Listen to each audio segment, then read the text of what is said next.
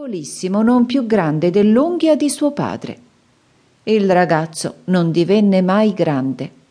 Aveva un'intelligenza viva, era anche molto abile, riusciva in tutto quello che provava a fare. I suoi genitori, anche se in un primo tempo si erano preoccupati, si erano presto adattati alla sua piccola statura e lo avevano soprannominato con affetto Pollicino. Vegliavano su questo piccolo uomo che avevano tanto desiderato affinché non gli mancasse nulla. Un giorno suo padre, mentre si apprestava a partire per abbattere alcuni alberi, sospirò Se avessi almeno qualcuno che mi aiutasse a condurre il carro. Papà, gridò Pollicino. Lasciatemi guidare la carretta da solo, vi raggiungerò nella radura e voi intanto guadagnerete tempo. Ma tu sei piccolo, esclamò il padre sorridendo. Come potrai guidare il cavallo e prendere le redini? Ho un'idea, gridò il piccolo uomo.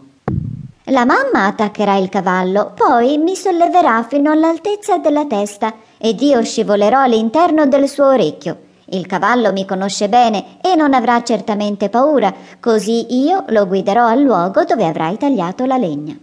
Il padre diede infine il suo consenso. La madre attaccò il cavallo.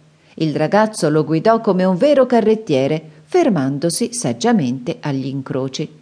Quando fu in vista della radura, incrociò due stranieri che chiacchieravano. Oh, oh, là, là, stiamo per arrivare, mio bravo Zeffiro! gridò in quel momento Pollicino, ben nascosto nel suo strano nascondiglio. Poiché i due uomini udirono una voce, si voltarono. Sangue di bacco, sto sognando, disse uno dei due. Una carretta che se ne va da sola, si sente la voce del guidatore e non si vede nessuno. Seguiamola, non c'è dubbio che si tratti di qualche stregoneria. Il pesante veicolo si fermò di colpo davanti alla catasta di legna.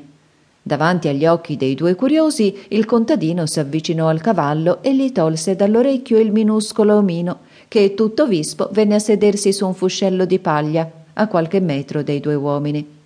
Nel vedere questo personaggio in miniatura, così audace e pieno di risorse, i due uomini ne rimasero colpiti. Alla fine uno dei due si avvicinò al contadino e gli disse Brav'uomo, vendeteci vostro figlio, gli faremo guadagnare una fortuna, facendolo vedere nelle fiere dei grandi villaggi. Vendere il mio caro figlioletto? Non se ne parla nemmeno, rispose indignato il contadino. Ma Pollicino, approfittando della distrazione dei due compari, occupati a contare i loro soldi, gli sussurrò Papà, accetta il denaro di questi due furfanti che vogliono sfruttarmi. Io scapperò prestissimo, te lo prometto. Il brav'uomo, con il cuore un po' grosso, lo vendette quindi per due bei scudi d'oro. Rapidamente Pollicino saltò sulla falda del vestito di uno dei due compari, s'arrampicò sulla sua spalla e infine si installò sul bordo del suo cappello.